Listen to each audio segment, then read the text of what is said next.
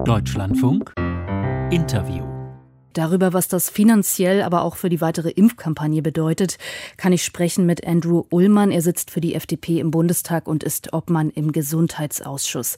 Herr Ullmann, muss man sich eingestehen, das Projekt CureVac-Impfstoff ist gescheitert? Nein, das muss man hier mit Ausrufezeichen äh, sagen. Hier wird ein Zwischenergebnis äh, in einer Presseerklärung publiziert, die natürlich nicht eine Zahl erreicht hat, wie wir es von anderen Impfstoffen her kennen. Äh, und es gibt ja auch einen Grund, warum die Studie fortgesetzt wird, weil man muss am Ende des Tages sehen, wie effektiv dieses, dieser Impfstoff ist. Und da braucht man Geduld. Das ist nichts Unübliches und kein überraschendes Ergebnis in der klinischen Forschung.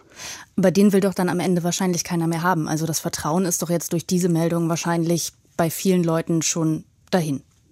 Ich weiß nicht, wie äh, die Bevölkerung darauf äh, reagiert, aber wenn man klinische Wissenschaft äh, kennt und klinische Forschung gemacht hat, dass äh, eine, ein Zwischenergebnis noch kein Endergebnis bedeutet und äh, Endergebnisse zählen, denn die statistische Aussagefähigkeit eines Zwischenergebnisses ist, ist noch übersichtlich und äh, kann man noch nicht für das endgültige Ergebnis auch verwenden. Was ist denn, wenn der CureVac-Impfstoff dann die Zulassung irgendwann bekommt, aber mit einer wesentlich niedrigeren Wirksamkeit als die Impfstoffe, die wir bisher haben? Sollte man den dann trotzdem einsetzen? Wir müssen sehen, wie die Impfkampagne dann in Deutschland aussieht, wie viele Menschen bereits vollständig geimpft äh, sind. Hier ist Geschwindigkeit essentiell und zwar nicht nur für unser Land, sondern global. Wir müssen sehen, dass wir die Impfstoffe äh, global auch unterbekommen, äh, nicht im Sinne des Verkaufes, sondern des Immunschutzes. Und ich will hier nur daran erinnern, dass Grippeschutzimpfungen Abhängigkeit von der Saison manchmal auch keine bessere Effektivität haben wie zwischen 50 und 60 Prozent. Die EU hat ja mit CureVac schon Verträge geschlossen, hat sich, glaube ich, so um die 400 Millionen Dosen gesichert. Müssen die dann auch gekauft und bezahlt werden?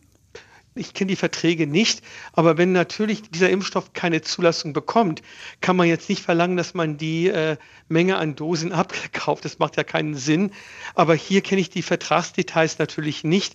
Aber am Ende des Tages, wenn eine Studie erfolgreich ist und ein Medikament zugelassen wurde und entsprechende Vorverträge geschlossen worden sind, finde ich, dass dann die Verpflichtung der Übernahme gegeben. Es heißt jetzt, dass CureVac, dass der Impfstoff jetzt wohl noch nicht so wirksam ist, wie er sein sollte. Das habe aktuell keinen Einfluss auf die Impfkampagne. Glauben Sie das auch?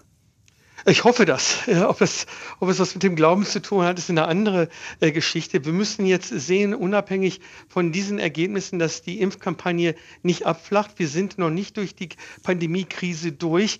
Und Herr Spahn hatte uns ja selber im Gesundheitsausschuss gesagt, dass er im Augenblick, solange CureVac keine Zulassung hat, nicht mit Impfstofflieferungen von dieser Firma rechnet. Vor ein paar Monaten, ich glaube so April rum. Da gab es Druck auf Jens Spahn, unter anderem von den Grünen und auch aus der SPD, dass er CureVac eine Notfallzulassung geben soll. Da muss man doch dem Gesundheitsminister mal zugutehalten, dass er da dem Druck standgehalten hat, oder? Ja, das war äh, richtig so. Äh, Notfallzulassung haben wir auch als FDP-Bundestagsfraktion explizit abgelehnt, denn äh, zum Ergebnis gehören natürlich ausreichende Forschungsdaten, die nicht vorgelegen haben. Und da waren wir eine Meinung mit Herrn Spahn, dass hier eine Notfallzulassung nicht in Frage kommt, denn auch Patientensicherheit hätte ja auch in Frage gestellt werden können. Aber hier war bei CureVac die Patientensicherheitsdaten ja sehr konkret und sehr gut. Es gibt jetzt viel Kritik an der Bundesregierung, an Jens Spahn, vor allem auch, weil der Staat ja an CureVac beteiligt ist. Und viele sagen dann, da zeigt sich, der Staat ist der schlechtere Unternehmer, hat wieder aufs falsche Pferd gesetzt. Würden Sie das teilen? Ich würde es durchaus teilen, dass der Staat sich in Unternehmertum heraushalten sollte.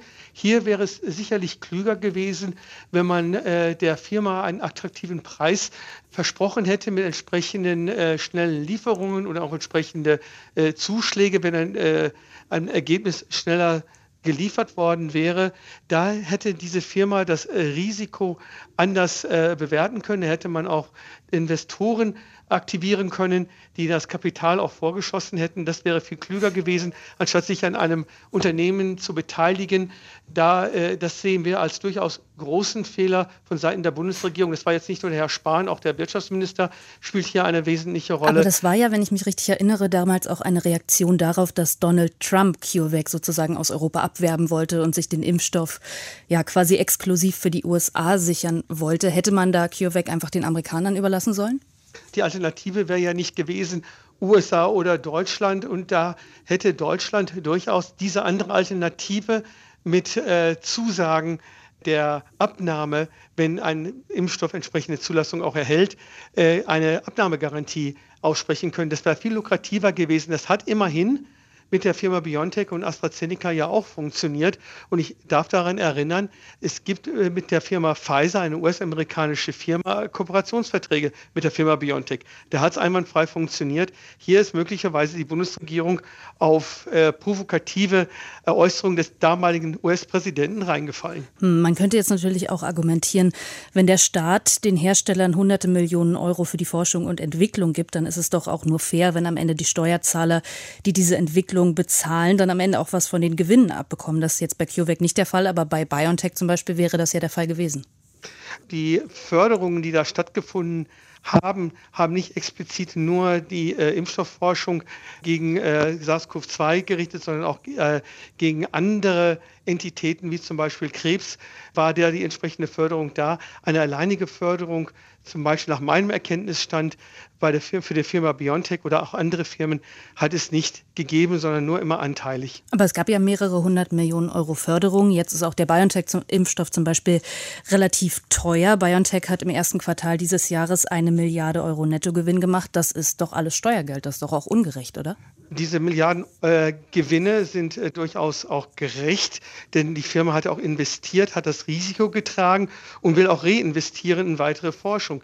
Denn mit diesem Impfstoff haben wir eine Plattform gewonnen, wo wir potenziell zumindest viele Infektionskrankheiten präventiv auch nicht behandeln, aber verhindern können. Und äh, das sehe ich jetzt nicht unbedingt als Ungerechtigkeit. Ungerecht wäre es gewesen, wenn wir jetzt investiert hätten als Staat im Sinne der Forschungsförderung und wir diese Impfstoffe nicht bekommen hätten. Das wäre eine Ungerechtigkeit gewesen, die natürlich nicht stattgefunden hm. hat. Die Bundesregierung sagt ja, sie verfolgt mit dieser Beteiligung oder hat mit dieser Beteiligung bei CureVac auch industriepolitische und gesundheitspolitische Ziele verfolgt. Ist das nicht auf lange Sicht sinnvoll, eigene biotechnologische Unternehmen zu haben? Weil es kommen ja nach Corona sicher auch noch andere Krankheiten und andere Pandemien. Pandemien.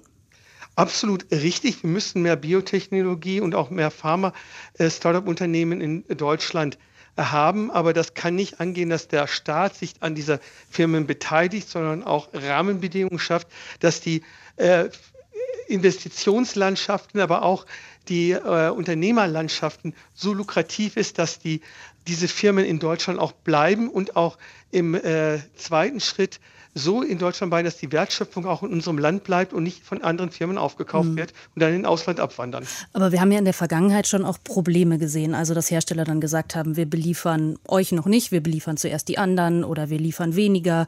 Ist es dann nicht vielleicht auch gut, wenn die Politik da mehr Einfluss drauf hat und zum Beispiel verhindern kann, dass Produktion verlegt wird? Hier muss man natürlich äh, klar sehen, wie Lieferketten aussehen, dass äh, Lieferketten von wichtigen Rohstoffen nicht abbrechen.